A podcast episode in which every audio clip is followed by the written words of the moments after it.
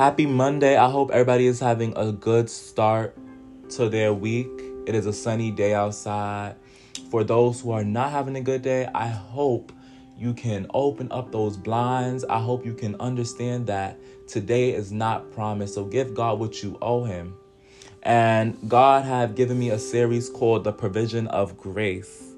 And grace is such a key component in Christianity today. Sometimes we forget about grace what keeps us day to day.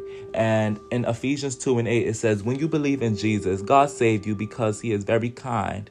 You cannot save yourself, but that's God's gift to you. He has not saved you as a result of any good things you have done, so nobody has any reason to be proud about it. It is God who is working within us to make us what we are. A brief testimony is that God saved me because at my old job, I could have been dead and gone sleeping in somebody's grave, but God did not see it that way. God seen it befitting for me to live another day. And I thank God for that because I could have been shot or I could have been wounded. I could have been afflicted. And I thank God because God did not see it like that. For grace, it helped me. For it was the strength given through Christ that's within us. And I thank God because God he knows that we have limited power. God have all the power. We we know that God is the alpha the omega. We know that God is the beginning and the end. And we know that God is the first and the last. But sometimes we put him last.